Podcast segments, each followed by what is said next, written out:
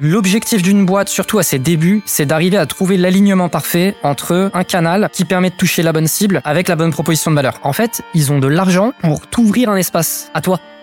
C'est génial. Moi, il y a un truc qui m'agace et qui en même temps euh, m'intéresse parce que du coup, c'est là où je peux aussi apporter de la valeur. Je trouve que les boîtes ne se focalisent pas assez sur la proposition de valeur. Je trouve que les boîtes ne réalisent pas que pour un produit, tu peux avoir 50 propositions de valeur différentes. Ok, j'ai une vision claire de là où aller. Une boîte est la somme de ses compétences et la moyenne de ses talents. Fais-la progresser et elle s'envole. Laisse-la stagner et elle s'effondre. Et la meilleure façon de s'améliorer, c'est d'écouter ceux qui sont déjà passés par là. Je suis Benoît Dubos, cofondateur de Skelesia, le copilote de croissance des startups et TPME ambitieuses. Ensemble, nous allons partir à la découverte des plus belles réussites entrepreneuriales, avec un objectif, comprendre comment créer et développer une boîte de façon saine, rapide et durable.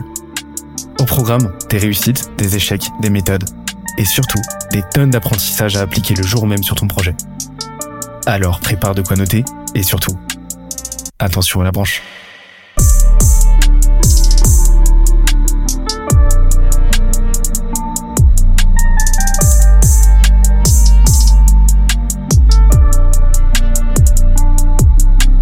Let's go. Il y avait autre chose que je voulais voir sur la partie euh, sur la partie euh, audience, euh, enfin target. C'est quoi les critères euh, Donc là, on n'a pas du gut feeling, mais les critères, on va dire démographiques. Est-ce que t'as des ouais, est-ce que t'as des critères vraiment démographiques, firmographiques, psychographiques sur lesquels vraiment tu vas t'appuyer pour euh, identifier, prioriser une audience, ou est-ce que euh, non, c'est plus des choses qui viennent secondairement une fois que tu as fait bosser ton gut feeling, une fois que tu as euh, itéré? Tu vois, là, on peut rentrer dans un débat qui est euh, persona versus job to be done. Là, pour moi, on est un peu, on est un peu en train de toucher du doigt ce truc-là. Moi, je suis pas hyper fan du modèle persona. Euh, je trouve qu'il, dé... en fait, notamment pour les personnes, il y a des personnes qui savent très bien s'en servir. Super. Je trouve que la majorité des gens ne savent pas très bien s'en servir. Et la majorité des gens, quand on leur parle de persona, en fait, ils sont complètement perdus. Et je caricature souvent en disant, bah tu vois, t'as des gens, ils se retrouvent avec leur persona, bah voilà, euh, mon persona c'est euh, Benoît, il a bientôt 30 ans, il travaille dans le marketing, CSP+, il est papa, euh, machin. Et puis une fois que tu te retrouves avec ça, les gens ils se disent, ben ouais, mais du coup, qu'est-ce qui se passe si en fait il y a quelqu'un qui veut acheter mon produit et il travaille pas dans le marketing? Et qu'est-ce qui se passe si en fait c'est pas quelqu'un qui a moins de 30 ans? Et qu'est-ce qui se passe si, etc. Et en fait, les gens, le persona, ça les a mis dans une espèce de contrainte mentale où ils savent plus comment gérer le truc, tu vois. Alors que si en fait tu prends l'approche job to be done, en fait toi ton problème, ton produit, il est en train de résoudre le problème euh, de euh, Benoît qui veut perdre du poids. tu vois? Et en fait, le truc c'est que bah la personne qui veut perdre du poids, c'est ça peut être euh, un homme, ça peut être une femme, ça peut être un jeune, ça peut être un moins jeune, ça peut être quelqu'un de CSP+, ça peut être quelqu'un et ça marche, tu vois. En fait, ça marche.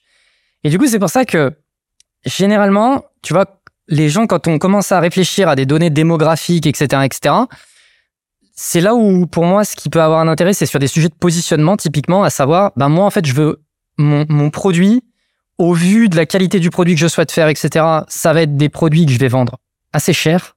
Donc, naturellement, je vais m'adresser plutôt à du CSP+. Mais c'est plus un outil de branding que de distribution, au final. Totalement. Mm. Moi, je trouve, en, en tout cas, moi aujourd'hui, le personnage, je trouve que c'est beaucoup plus un élément de branding qu'un élément de distribution. Et le job to be done, c'est beaucoup plus quelque chose qui a un lien avec euh, la distribution et qui permet beaucoup plus facilement d'identifier des audiences, qui permet beaucoup plus facilement d'identifier des propositions de valeur. Et encore une fois, pour moi, le job to be done, c'est vraiment le truc qui est pile poil entre ta target et ta value proposition. Tu vois, si, si tu utilises cette méthode-là, bam, ça va te permettre d'identifier les deux. Voilà. Alors, il y a beaucoup d'anglicismes, c'est c'est normal, vous inquiétez pas. Ouais, désolé. Je propose 2023, moi je propose qu'on fasse que des hispanismes. Alors moi, je suis un peu dans la merde, tu parles pas espagnol, mais on peut plus, essayer. mais on va apprendre. on va faire des doublages. On va Ouais, se voilà. faire- on va faire du doublage. Mais donc, euh, donc euh, le job to be done, euh, el trabarando. euh, après- Bref, euh, c'est euh, c'est c'est en gros ni plus ni moins le le, le le problème que ton audience cherche à résoudre. Oui. Et euh, le- la tâche qu'elle cherche à accomplir et que ton Exactement. produit va lui permettre euh, d'accomplir. Et, euh, et donc là, en fait, ce que t'expliques, c'est que euh, il y a deux écoles en gros, il y a deux modes opératoires. Il y a l'approche audience persona, donc où tu vas réfléchir au profil type. Oui. Qui n'en est jamais vraiment au final. Euh, C'est ça le problème en fait. Voilà, de ton audience où tu vas dire ok bon bah voilà euh, voilà sa tranche d'âge, voilà euh, son niveau de vie. Alors que encore une fois, euh, une fois que tu as déterminé euh, l'âge, euh, le niveau socio, le, le, le niveau, le milieu socio-professionnel, les la tranche de revenus de ton le secteur d'activité de ton interlocuteur, ça te renseigne absolument pas sur ces problématiques, ça te renseigne absolument pas Totalement. potentiellement sur même ses orientations politiques, sur sa philosophie, sur ses valeurs. Et donc il y a un milliard de composantes a posteriori dans ton, dans ton message, dans, la- dans ton branding, etc., qui peuvent complètement aliéner en fait cet, euh, cet interlocuteur-là. Et donc euh, le job to be done en fait te permet juste de revenir aux fondamentaux d'un business, c'est-à-dire bah, une entité qui résout un problème douloureux, urgent, reconnu, solvable auprès d'une autre entité quoi. C'est tout. là- Et là tu reviens, à- tu reviens, à- bah tu reviens au cœur du truc. Exactement. Et le, le persona, vraiment, je vois, par... j'ai déjà pu voir avec certains clients, tu vois, vraiment le, le- complètement frisé de ah mais en fait, euh, en fait, faut se projeter dans. euh, imagine, t'as un magasin et toi, tu t'étais dit que ton magasin c'était, euh, tu vends des, des maillots de bain, ok, pour hommes. Et puis là, t'as une femme qui rentre dans le magasin et ton persona, bah c'est pas une femme. Et du coup, tu te dis mais et, tu, et donc il y en a Euh, vrai- non mais il y en a vraiment, tu sais, le persona, ça les met dans une situation où ils se disent euh, mais attends, mais c'est pas normal. Et puis surtout, bah, du coup, qu'est-ce que je fais? Je la vire du magasin. Qu'est-ce que, mais, mais peut-être qu'en fait, elle veut acheter. Non, mais tu vois, Sécurité. elle, elle, elle fait pas partie de mon persona. Du coup, comment est-ce qu'il faut que j'agisse? Et les gens, ça les met dans une espèce de contrainte mentale où ils envisagent absolument pas le fait que, ben oui, cette personne, elle vient pour acheter un cadeau pour euh, quelqu'un, tu sais. Et puis, c'est ok, tu vois. Ouais, elle peut porter ce qu'elle veut pour nager. sinon, Ou elle peut euh, porter complètement ce qu'elle veut pour nager. Et tu vois, si tu reviens vraiment sur c'est quoi le travail que cette personne essaie d'accomplir, le travail qu'elle essaie d'accomplir, c'est offrir un beau cadeau ou s'acheter un truc, euh, voilà. Et ça va pas plus loin que ça. Et c'est- vraiment ce truc. Encore une fois, il y a des gens qui ont le recul pour comprendre ce qui se cache derrière le persona, mais il y en a beaucoup, ça les fige, tu vois. Et donc, euh, donc là maintenant, on a vu le target. Et euh, il nous reste le dernier point, en deux lettres, mais un point, value proposition, donc proposition de valeur. Et euh, ça, c'est un vrai sujet. Parce que c'est très très mal compris la proposition de valeur. Ouais. Comment tu l'as définie, toi? Alors, je fais exprès de rester quand même un petit peu vague sur le sujet. Euh, mais en fait, pour moi, c'est... En fait, il y a trois niveaux. Ça va être c'est pour essayer d'identifier des propositions de valeur. Et après, c'est beaucoup de la formulation, en fait. C'est- beaucoup de la... Généralement, moi, je, la façon dont je présente les propositions de valeur, c'est qu'est-ce que tu mettrais comme, euh, comme phrase d'accroche sur ta landing page? Tu vois, pour moi, le truc vraiment... euh, ton visiteur, il arrive sur ton site, il arrive sur la landing page. Le premier texte, tu sais, la première headline, c'est une proposition de valeur. Et donc, cette proposition de valeur, elle peut prendre, pour moi, trois niveaux. C'est euh, du bénéfice. C'est quoi le bénéfice client? Donc ça, c'est le premier niveau. C'est vraiment le truc sur lequel il faut que tu te casses le plus la tête. C'est quoi le bénéfice de ton produit ou de- ou de ton service pour ton client? La deuxième chose, c'est euh, des euh, fonctionnalités. Voilà, donc ça, ça va être le deuxième niveau de proposition de valeur. Ça peut être des fonctionnalités parce qu'il y a une réalité. Généralement, on dit oui, il faut pas parler des fonctionnalités en premier, il faut parler des, des- du bénéfice en premier. Mais il y a certaines audiences pour qui la, la fonctionnalité résonne plus que le bénéfice, en fait. Euh, moi, Dans je, le niveau de awareness Exactement. Et puis de mon affinité technique avec le sujet, etc. Enfin, c'est vraiment euh, voilà. Donc le deuxième niveau, c'est la fonctionnalité. La fonctionnalité peut être une proposition de valeur. Et enfin, le troisième élément, c'est ce que moi j'appelle les arguments. C'est-à-dire, bah, c'est ni un bénéfice ni une fonctionnalité, mais c'est un argument. Et par exemple, le prix. Le prix, c'est pas un bénéfice, c'est pas une fonctionnalité, c'est un argument. Mais en fait, peut-être que cet argument, bah, c'est le truc qui fait acheter les gens, quoi ou une innovation de business model aussi, par exemple. totalement. Et donc, tu vois, ça, c'est, pour moi, c'est ça les trois niveaux de proposition de valeur. Tu peux jouer sur ces trois aspects. Et une fois que tu as identifié ces trois aspects, bah, derrière, tu fais tes tests, etc. Et tu essayes de voir, OK, en fait, ce qui résonne le plus avec les gens, ça va être ça, ça, ça. Généralement, les arguments, ils vont jamais, con- enfin, dans 80% des cas, les arguments, ils ne vendent pas seuls. Par exemple, un argument de prix, ça se vend pas seul. Ça se vend, en fait, c'est, généralement un supplément de la fonctionnalité ou un supplément du bénéfice. C'est-à-dire, euh, on est euh, le déodorant euh, le plus euh, génial de la terre. Enfin, vous allez euh, arrêter de transpirer avec ce déodorant et en plus c'est pas cher. Tu vois, c'est un peu le petit euh, le petit bonus, l'argument. Mais voilà, tu mets une photo de ton déodorant et tu dis euh, il est pas cher. Il y a des gens, ils vont voir la photo du déodorant, ils vont regarder c'est pas cher et c'est ça qui va les faire acheter, tu vois. Donc pour moi, c'est un peu les trois niveaux sur lesquels tu peux jouer pour euh, définir tes propositions de valeur. J'interromps l'échange 30 petites secondes pour te dire de ne pas oublier de nous ajouter une petite note des familles sur Apple Podcast ou sur la plateforme de ton choix. Tu connais la chanson, ça nous aide très fort à faire connaître euh, le podcast au plus de monde possible. Allez, on reprend. Et euh, savoir que le, le bénéfice, en fait, c'est non seulement le job to be done, donc le problème que tu résous. En fait, très souvent, c'est il y a deux grandes catégories. C'est soit tu donnes, tu rajoutes quelque chose à quelqu'un, soit tu lui enlèves une, tu lui enlèves quelque chose Tout à fait. qui lui est handicapé. Quoi. Tu vas lui enlever un inconfort. euh, bah, par exemple, le déodorant, tu vas enlever. euh, tu, ah, et ça, en fait, ça peut être bipartite hein, parce que non seulement tu vas enlever bah, l'odeur de transpiration, mais potentiellement tu vas rajouter quelque chose du confort avec un parfum. Exactement. Et, et, et tu vois, euh, c'est là où tu mentionnais le côté awareness. Donc, à quel point les gens, ils ont conscience du problème qu'ils ont. Appuyer sur le problème ou appuyer sur la solution, généralement, ça dépend beaucoup de ce truc-là. Et un, un, un, un, tu vois, un exemple que j'ai, c'est euh, euh, si tu es une compagnie d'assurance, par exemple, et que tu vends des assurances habitation et que tu protèges contre euh, les inondations. En fait, si toi, tu habites dans une zone inondable, mais que tu le sais pas, si je te dis, bah, prends une assurance pour te protéger euh, contre les inondations, tu vas dire, bah, je n'ai pas besoin. Alors que si je viens et que je te dis, t'habites dans une zone inondable, tu ferais bien de te protéger, bah, en fait, tout de suite, tu vas te dire, attends, comment ça, j'habite dans une zone inondable? Et donc, dans un cas, je t'ai proposé le bénéfice et dans l'autre cas, je t'ai proposé le problème. Et donc, tu vois, en fait, c'est là où, euh, effectivement, la, tournure peut être complètement différente. Et, et si tu t'adresses à une zone inondable mais qui a déjà subi quatre inondations en 10 ans et que là tu vas voir les habitants, ils ont déjà une assurance, mais là tu vas leur dire innovation de business model, euh, je, je sais pas par exemple, euh, on, on est deux fois moins cher et en plus de ça on vous apporte ça de plus que la concurrence par exemple. C'est pas quelque chose, euh, c'est pas quelque chose de systématique, mais mais là là, là tu t'adresses à une audience qui est ce qu'on appelle product aware Exactement. qui a parfaitement conscience du produit, qui a parfaitement conscience de son problème, qui a parfaitement conscience de la façon de le résoudre. Et, et donc, tu vas pas t'adresser du tout de la même manière à cette audience-là, est l'audience, effectivement, une audience qui n'est pas product aware, qui euh, n'est même pas consciente de son problème. en fait. Exactement. Et d'où la nécessité derrière d'adapter cette proposition de valeur. En fait, la proposition de valeur, ça va être vraiment le, le comme on l'a vu tout à l'heure dans le, le one page marketing plan, ça va être la partie message. Proposition de valeur, c'est euh, le message en tant que tel, c'est ce que tu vas émettre. Oui. Donc c'est euh, euh, pour moi les deux terminologies se rejoignent. Oui, mais tu vois, que, par euh, exemple, ce que j'aime aussi dans le terme message, c'est que C'est- beaucoup moins obscur que val- value proposition. En plus, euh, les gens, tu sais, c'est quoi ma proposition de valeur? Ça aussi, c'est un truc qui peut un peu, euh, tu vois, les figer. Ouais. Alors que c'est quoi ton message? Bah, Ah. c'est le contenu, le contenant en fait. Ouais, c'est c'est vrai que c'est un peu ça. C'est c'est ça. Value proposition, ça va vraiment être voilà, voilà le fond, Oui. le problème qu'on résout. Et la message, le message, ça va être beaucoup plus le contenant, la forme, comment tu vas l'articuler pour que ce soit intelligible. Et en fait, les deux se rejoignent. Et, euh, et si tu rajoutes une surcouche euh, copywriting, etc., bah derrière, tu peux faire un site sympa et ainsi de suite. Et, euh, et donc là, en fait, vraiment, tu te poses, toi, ton, ton mode de pensée, ton modèle mental, c'est vraiment te dire, OK, maintenant que je sais quel trafic, enfin, quelle audience je vais, euh, je vais balancer sur mon site, par quel nécessairement channel, Oui. oh, voilà de la compréhension que j'ai de cette audience, de la compréhension que j'ai de sa problématique, Oui. de ses attentes, de son job to be done, etc.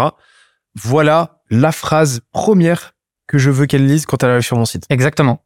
C'est comme ça que tu réfléchis. Et même, euh, en fait, moi, je raisonne beaucoup en termes d'accroche. C'est qu'est-ce qui va me permettre d'accrocher, tu vois, de hook mon audience? Et donc, généralement, ce message, il va avoir deux emplacements clés. Ça va être au tout, tout, tout début de mon funnel. Donc, si par exemple, je fais des publicités, bah, c'est la phrase que je vais mettre sur mon visuel de publicité, par exemple. Et une fois que la personne, elle clique, c'est la première phrase que je vais mettre sur mon site. Tout en haut, ma headline. Donc, vraiment, c'est deux, c'est deux endroits clés, parce que la réalité, c'est quoi? C'est que tu vas accrocher les gens parce que tu es en train de résoudre un problème, ils sont en train de scroller. Et ça, c'est vraiment un truc, c'est la personne, elle est en train de scroller. Qu'est-ce qui va faire qu'elle va s'arrêter? Bah, c'est parce qu'elle sent que tu es en train de résoudre un problème, ou alors que tu viens de lui faire prendre conscience qu'elle a un problème, ou enfin voilà, euh, ce qu'on vient de se dire. Et donc, OK, je veux en savoir plus. La personne, elle clique, elle se retrouve sur un site web.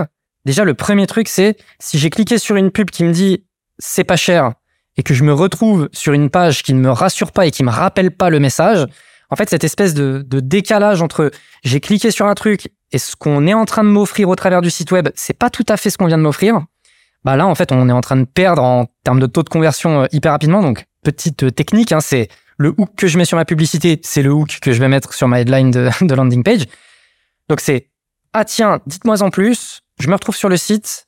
Hum, intéressant. Et là, la personne, elle va commencer à scroller en se disant, mais attends, mais comment ça marche? Ah, ok, mais c'est comme ça que ça fonctionne. Et derrière, tu déroules tes arguments, tes fonctionnalités, blablabla. Voilà, c'est c'est déjà ne serait-ce que ça. Voilà, moi, ça, ça c'est mon point de départ. C'est un truc, euh, je l'ai, je l'ai, euh, que je modélise à l'instant avec toi, mais c'est, tu sais, euh, si, si tu fais une modélisation euh, Figma, par exemple, Ouais. si tu modélises chacune des étapes de ton entonnoir de conversion, de ton parcours utilisateur, en fait, bah, c'est fondamental pour moi, et ça fait toute la différence, comme tu l'as dit, que l'un des derniers éléments de ton, euh, de ton dernier tableau, de ta dernière étape, soit l'un des premiers éléments visuels, verbaux de ta, de ton, de l'étape suivante. Oui. Donc, euh, par exemple, sur ta pub, exactement comme sur ta pub, de retrouver bah, le hook, la phrase, la, la punchline de ta pub, que ce soit le header de ta landing page. Oui. Que la dernière phrase avant de procéder au checkout, par exemple, ce soit la première page de ta phrase, de, de, de ton checkout, et qu'à chaque fois tu retrouves un élément qui crée cette continuité Exactement. et qui, qui jalonne en fait ton parcours utilisateur, Oui. ton parcours client. Et en fait, ça fait toute la différence. Pourquoi? Parce que bah tu tu par le simple fait que cette continuité est créée, tu ne euh, tu annihiles toute potentielle dissonance en fait dans la tête de ton euh, de ton interlocuteur. Exactement. En fait, à un moment donné, il va se poser la question de OK, euh, qu'est-ce que je fous là en fait? Est-ce que je suis toujours au même endroit? Et je pense que c'est quelque chose de très inconscient, euh, de très reptilien en fait, qui peut se Totalement. passer dans la tête de ton, inter- de ton interlocuteur et qui peut te faire perdre énormément de conversion ouais, au final. Et, et ça, il y, en a beaucoup qui ont du mal à le saisir et tu vois, qui me disent, mais attends, mais je lui ai déjà dit une première fois, je vais pas lui remettre sur Ah le site non. web. Non, mais c'est plus le même contexte. Il y avait le Ouais. contexte, je suis en train de scroller sur Insta, maintenant il y a le contexte, je suis sur ton site web. Et pareil sur le fait de répéter des choses sur le site. C'est, c'est bien de répéter certaines informations sur ton site. Et parfois, il y en a qui disent, ah, mais ça va, je lui ai déjà dit une fois. Mais mets-le une deuxième fois quand même. Tu vois? Et en fait, on se rend pas compte que on est en train de scroller et qu'il y a plein d'informations qu'on ne capte pas. Et donc, en fait, tu peux me dire un truc cinq fois et je vais le capter qu'une fois. Qu'on aime lire. On aime se faire, euh, ouais, rabâcher. Tout à fait. Tout à fait. On aime se faire rabâcher, ouais. Donc, euh, faut pas avoir peur. La, la, la, ré- oser se répéter. Il y a beaucoup de gens qui osent pas se répéter, qui Ouais. n'aiment pas se répéter, mais oser se répéter, c'est, euh, c'est une compétence vraiment euh, déterminante et différenciante en marketing. Complètement. C'est assez fou. Et quand tu vois le nombre de personnes qui n'osent pas, euh, je prends l'exemple de LinkedIn, hein, mais le nombre de personnes qui n'osent pas parler deux fois du même sujet dans un post, pour moi, c'est une énorme erreur. C'est Ouais. une énorme erreur. Et c'est là-dessus, je t'avais déjà écrit d'ailleurs sur le sujet en te disant, toi, ça c'est vraiment un truc sur lequel t'es bon, c'est j'ai un sujet, je vais en parler de dix manières différentes, je vais prendre dix angles différents, blablabla. Et à chaque fois, je me dis, putain, mais comment il a fait pour trouver tous ces angles et tout, machin, ça c'est vraiment. Et, et, et à chaque fois, les gens, ils ont l'impression de redécouvrir le sujet. Et ils ont l'impression, ah, tu m'as donné une nouvelle perspective sur le sujet, j'avais pas capté le truc et tout, machin. Et c'est vraiment hyper important. Et je pense qu'on a tous des exemples de fois où t'es à l'école, on te présente un sujet, et puis en fait, on te, la, la, la séance d'après, on te le présente d'une autre manière, et tu te, et, et ça clique. Tu te dis, pourquoi on me l'a pas présenté comme ça la première fois, tu vois? C'est pour ça que c'est important en fait ce, ce travail-là. Mais là, on parlait du message tout à l'heure. C'est exactement ça. C'est, enfin, c'est, c'est exactement comme ça, selon moi, la- un le message et la, la proposition de valeur. La proposition de valeur, ça va être le fond de ton poste, par exemple, Ouais. ou le fond de, euh, le, le fond de, euh, bah de, dans, dans le contexte d'un produit, dans le contexte d'une, euh, d'un projet entrepreneurial, ça va être, bah, la valeur que tu te proposes d'apporter. Euh, versus le message qui va être bah, le packaging, l'angle que tu, l'angle d'accroche, le- l'angle, l'angle avec lequel tu vas appréhender justement ce, ce, ce fond-là et ce propos. Et, et, et en fait, les deux sont super modulaires au final. Oui. Et après, un, un point qui est très important qu'on n'a pas abordé, qui est le fait qu'il y a beaucoup de personnes, et ça me fait penser du coup par rapport à LinkedIn et ce que tu venais de dire par rapport à LinkedIn, c'est les personnes qui veulent mettre plusieurs propositions de valeur dans un même poste ou qui, au travers de leur, euh, même dans leur business, et c'est pour ça en fait que je trouve ça aussi intéressant le travail du CTVP, c'est que ça te force à, à séparer les éléments, parce qu'il y a beaucoup de gens aussi qui sont très attachés au fait de tout dire. Tu sais, oui, mais en fait, on n'est pas cher et en plus on est écolo et en plus on est euh, beau et en plus on est euh, puissant, tu vois. Oui, mais en fait, le truc c'est test écolo, pas cher, euh, beau, puissant, séparément. Tu vas voir les trucs qui résonnent le plus et après tu tentes des combinaisons parce que t'as as ton travail de base et sur ces trucs de base, essaye de combiner euh, beau et écolo. Est-ce que ça fonctionne mieux que les trucs séparément? Et ça est pas cher. Est-ce que ça fonctionne mieux? Et en fait, c'est là où vraiment tu capable de rentrer dans la granularité, etc. Et l'erreur que font généralement les gens, c'est qu'ils ne se rendent pas compte que les gens, ils n'ont pas besoin de A plus B plus C, ils ont besoin de. Basta. La simplicité, simple, simplicité et clarté, c'est, euh, ça fait toute la diff, quoi. Ouais, voilà. Et donc, c'est pour ça que, encore une fois, dans ce travail du CTVP, ce que j'aime bien, c'est que c'est un canal, une audience, une proposition de valeur. Ah oui, mais je veux absolument dire ce truc-là. Bah, ça marche pas. Tu peux pas. Tu vois? Tu peux pas. Et donc, c'est pour ça aussi que je trouve que c'est un travail intéressant parce que ça force les gens, tu vois, à se dire, OK, en fait, il faut vraiment que je sépare mes trucs et que je distingue le bénéfice versus le, la fonctionnalité versus euh, mes arguments. euh. J'espère que l'épisode t'a plu autant que ça nous a plu de l'enregistrer et de le produire. Si c'est le cas, oublie pas de nous laisser une petite note et euh, de le faire tourner autour de toi. Ça nous aide énormément à faire connaître le podcast, à nous faire connaître et à prêcher la bonne parole d'une croissance saine, durable et rapide. En attendant le prochain épisode, on se donne rendez-vous sur scalezia.co, où tu découvriras des cours, des vidéos et des lives en libre accès pour t'aider à faire décoller ta boîte comme jamais. C'est notre promesse, c'est ça qu'on aime faire et on va continuer de le faire. On se dit à très vite. Bye bye.